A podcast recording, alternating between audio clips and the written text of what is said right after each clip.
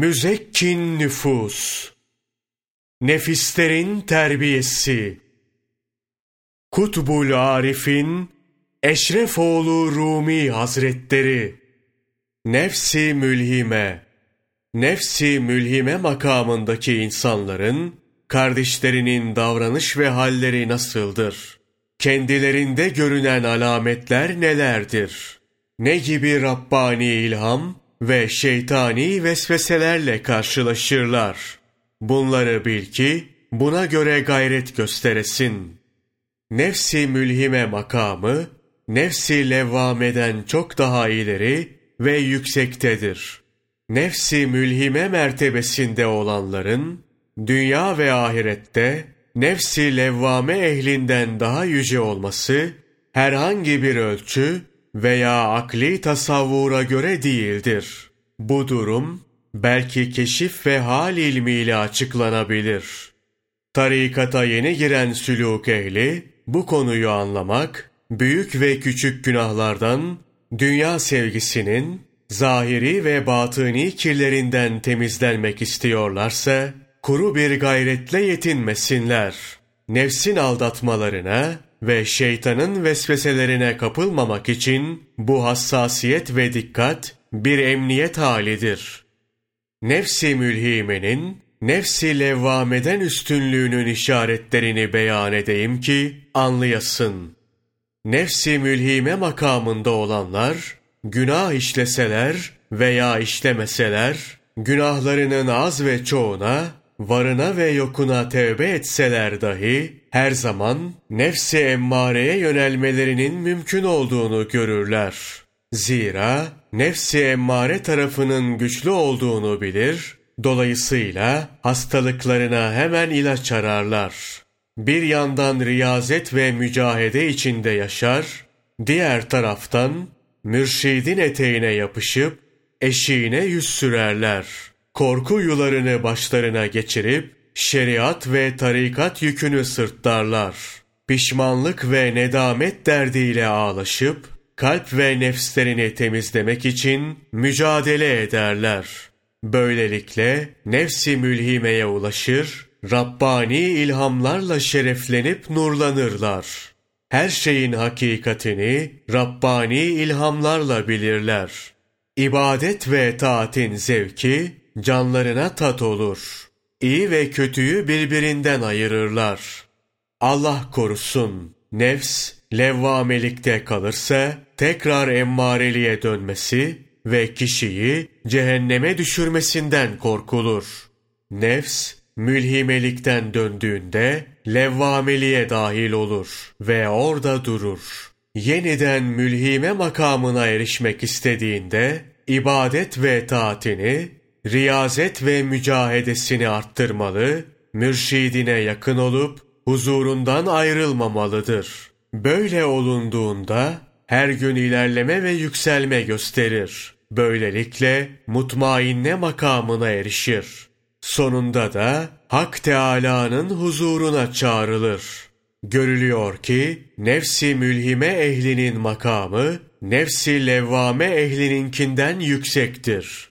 Bunları anlatmaktan maksadım levvamelik makamına erişip cennetlik oldum diyerek mücadeleden uzaklaşmaman içindir. Nefsi levvame makamının büyük tehlikelerle dolu olduğunu, nefsi mülhime makamının ise daha güvenli ve üstün olduğunu anlaman ve bu iki makamın farkını idrak edip gayretini arttırman için burada durmayıp mülhimeden mutmainneye yükselmelisin. Zira nefsi mutmainne makamı gayet yüksek ve yüce olan aşk makamıdır. Nefsi mutmainne makamına ulaşamayan, Hak Teâlâ'nın aşkına da eremez. Buraya kadar nefsi mülhimenin, nefsi levvameden üstünlüğünü, bunun sebep ve farklarını anlattım. Bu iki makamın farkını başka bir açıdan izah edeyim. Söyleyeceklerim, kadın erkek bütün müminlere lazımdır. Ey aziz! Nefsi mülhime ehilleri çok mücahede etmekle, gece gündüz zikrullahla, bir yandan nefslerini kötü sıfatlardan kurtarır, diğer taraftan da gözlerinden beşeriyet perdesini kaldırırlar. Böylelikle gayb aleminin ilhamlarından aldıkları türlü zevkleri canlarının dimağına tattırırlar. Kurtuluş ve fesadı ilhamla bilir, hakkı ve batıl olanı fark ederler. Hakka uyup batıl olandan kaçarlar. Bu makamda nefsleri güzel bir ahlakla ahlaklanır. Mutmainne makamına erişirler. Nefsi mutmainnenin güzel sıfatları, haya, cömertlik, kalp metinliği, tevazu, yumuşak huyluluk, iyilikseverlik, kanaatkarlık, sabır ve şükürdür. Nefsi mutmainnede olanlar, nefsi emmarenin çirkin huylarından, heva, gazap, şehvet, hırs, cimrilik ve kibirden uzaklaşırlar. Nefsi levvame sahipleri de bu kötü huylardan uzaklaşır. Ama iyi huylarla huylanmadıkları için nefsi mutmainne makamına çıkıp Hak Teâlâ'nın huzuruna çağrılmaya layık olmaz. Bir bölük sufi olarak kalırlar. Nefsi levvamenin yaramaz sıfatları olduğu gibi iyi sıfatları da vardır. Levvame ehli bazı iyi sıfatlarda başarılı, bazılarında da başarısız olur. Şekilde kaldıkları için onlar sadece sufidir. Muhabbet ehli değillerdir. Muhabbet ehli olmayan kuru ve yavandır. Bu şuna benzer. Ölmeden önce ölmüşler ama haşirden önce dirilmemişler. Tekrar dirilmiş olsalardı o makamın zevkine ererlerdi. Mülhime makamına, oradan da nefsi mutmainneye geçerlerdi. Nefsi mülhime ehli, nefsi emmarenin yaramaz sıfatlarından, riyazetin ateşi ve mücahede ile bir hamlede kurtulup güzel bir ahlakla ahlaklanır. İbadet, taat ve zikrullahın nuruyla nurlanıp süslenirler. Ölmeden önce ölür, haşrolmadan önce de dirilirler. Ölmeden önce ölmek, kötü sıfatlardan, nefsi emmareden kurtulmaktır. Yeniden dirilmekse, güzel ahlakla nurlanıp şereflenmektir. İnsan, ne zaman nefsi emmarenin kötü sıfatlarından kurtulsa, ölmüş gibi olur. Devlet adamı, ve makam sahiplerini görmüyor musun? Makam ve mansıptan düşer düşmez hiçleşir, ölmüş gibi olurlar. Ey aziz! Ölmenin de birkaç türü vardır. Bunun bir türü, ölmeden önce ölünüz. Hitabında işaret edilen ölümdür. Bunun işareti ise, Resulullah sallallahu aleyhi ve sellemin ashabında görülür. Onlar, nefslerini riyazet ve mücahedeyle öldürerek onu kurtarmış, haşirden evvelde dirilmişlerdir. İyi huylarla süslenip, basiretin gözünden beşeriyet perdesini kaldırmışlar, böylelikle hakkın cemalini seyretmişlerdir. Nitekim Hazreti Ömer, Allah ondan razı olsun, kalbim Rabbimi gördü. Ve Hazreti Ali, Allah ondan razı olsun, ben görmediğim Rabbime ibadet etmem buyurmuştur. Ey aziz kardeşim! Söylediklerim sana acayip gelmesin. Dünyada basiret gözüyle hakkı görmek mümkündür. Haktır. Bu inkar edilemez. Basiret diye bir şey var. Hak görülebilir. Her kim dünyada kör olursa ahirette de kördür. Şeklindeki ayet bedendeki gözün körlüğüne değil, gönül gözünün körlüğüne işaret eder. Düşün ve anla. Her kim dünyada basiret gözünü açmayı öğrenmemişse, ahirette kalp basireti ona nasip olmaz. Bu ahirette onun kör olacağı manasına gelmiyor. Böyle olsaydı, orada herkes kıyametin hallerine öyle dikkatle bakamazdı. Anlaşılıyor ki körlükten maksat basiret körlüğüdür. Basiretten maksatsa Allah'a davet edilmiş olmaktır. Nitekim Hak Teala Kur'an'da Yusuf suresi 108. ayeti kerimede şöyle buyurur. Ben Allah'a bir görüş ve anlayış üzere insanları davet ediyorum.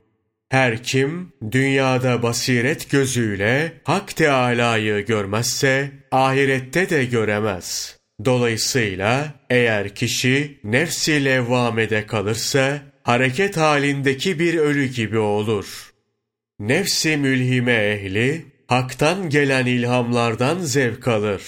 Eğlence ve hareketleri her durumda haktan yana olur.'' Bir ses duysa ve bir beyit dinleseler, bu ses kaval, insan, hayvan veya cansız bir cisimden gelsin fark etmez. Elest bezmindeki hitapmış gibi zevk alırlar. Hatta kapının açılıp kapanmasından çıkan gıcırtıdan bile farklı manalar çıkarırlar. Develerin ayak seslerinden veya dişlerinin birbirine çarpmasından çıkan sesten Elest hitabının zevkini duyup semaya kalkarlar. Mevlana Celaleddin Rumi, Kuddise Sırruhu, Mesnevisinde şöyle buyurur. Dinle neyden, duy, neler söyler sana. Derdi vardır, ayrılıklardan yana. Kestiler sazlık içinden derbeni. Dinler ağlar, hem kadın hem er beni. Göğsü göz göz ayrılık delsin de bir, sen o gün benden işit, özlem nedir? Mevlana Hazretleri, demircilerin çekiç seslerini duyduğunda, sema yapar, vecde ve sefaya gelirdi. Nefsi mülhimedekiler de, Elest hitabının zevkine erdiklerinden, bir beyit veya bir ses işittiklerinde kendilerini kaybedip coşar, öylece dönerler. Aşk kazanının altına ateş koyulur.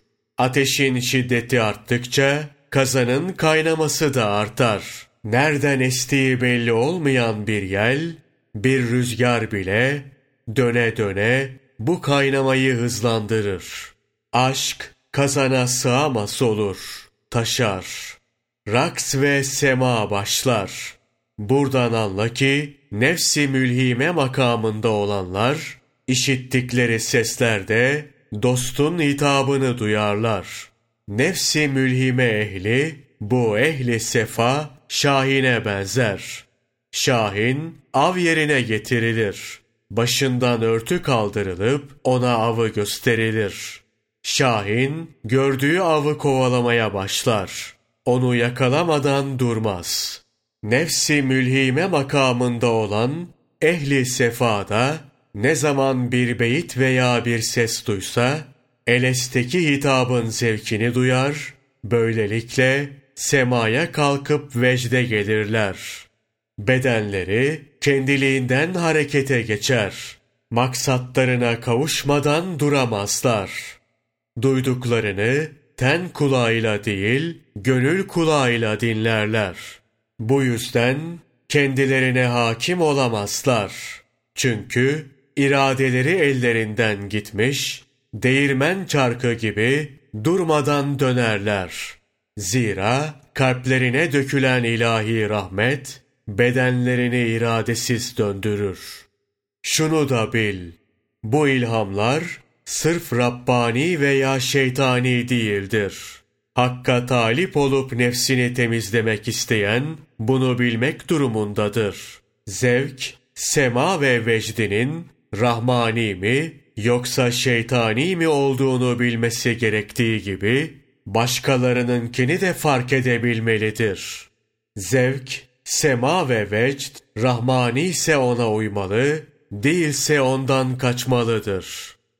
Beş türlü ilham vardır. Nefsani, şeytani, meleki, kalbi ve Rabbani ilham. Nefsani ilham, büsbütün vesvesedir. Talibe zarar verdiğinden bundan kaçınmak lazımdır.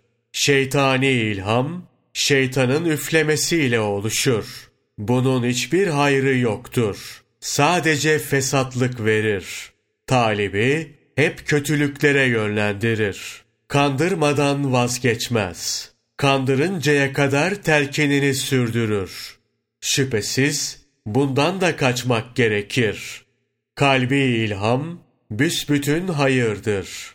Hakkı hep anmakla talibi marifet ve hikmete sevk eder. Meşayihten birine sorarlar. Bu zat-ı muhterem önce sağına sonra soluna yönelir. Bir süre düşündükten sonra gönlüne bakar. Oradan hareketle soruya cevap verir.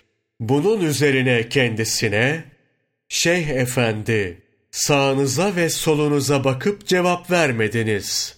Önünüze bakıp gönlünüze yönelince cevap verdiniz. Bunun hikmeti nedir? diye sorarlar. Şeyh efendi şöyle cevap verir. Soruyu sağımdaki meleğe sordum. Cevabını bilemedi. Aynı soruyu solumdaki meleğe yönelttim. O da cevabı bilemedi. Bunun üzerine gönlüme yöneldim. Sorunun cevabını ondan bekledim. Kendisi cevap verince bunu sorunuza cevap olarak verdim. Şeyh Efendi'nin kendisine sorulan soruya verdiği cevap kalbi ilhamdır, yakin ilhamdır, gerçek ve haktır. Böyle olduğundan bu ilhamın verdiği haber de gerçektir. Rabbani ilhamın gerçek olduğuna dair aykırı görüş, hilaf yoktur. Elbette talibin nefsani ilhamla şeytani ilhamı bilmesi, onları birbirinden ayırması gerekir. Ayrıca mürşidin yanında gerçekleşen ilhamın mürşit tarafından bilinmesi yeterlidir.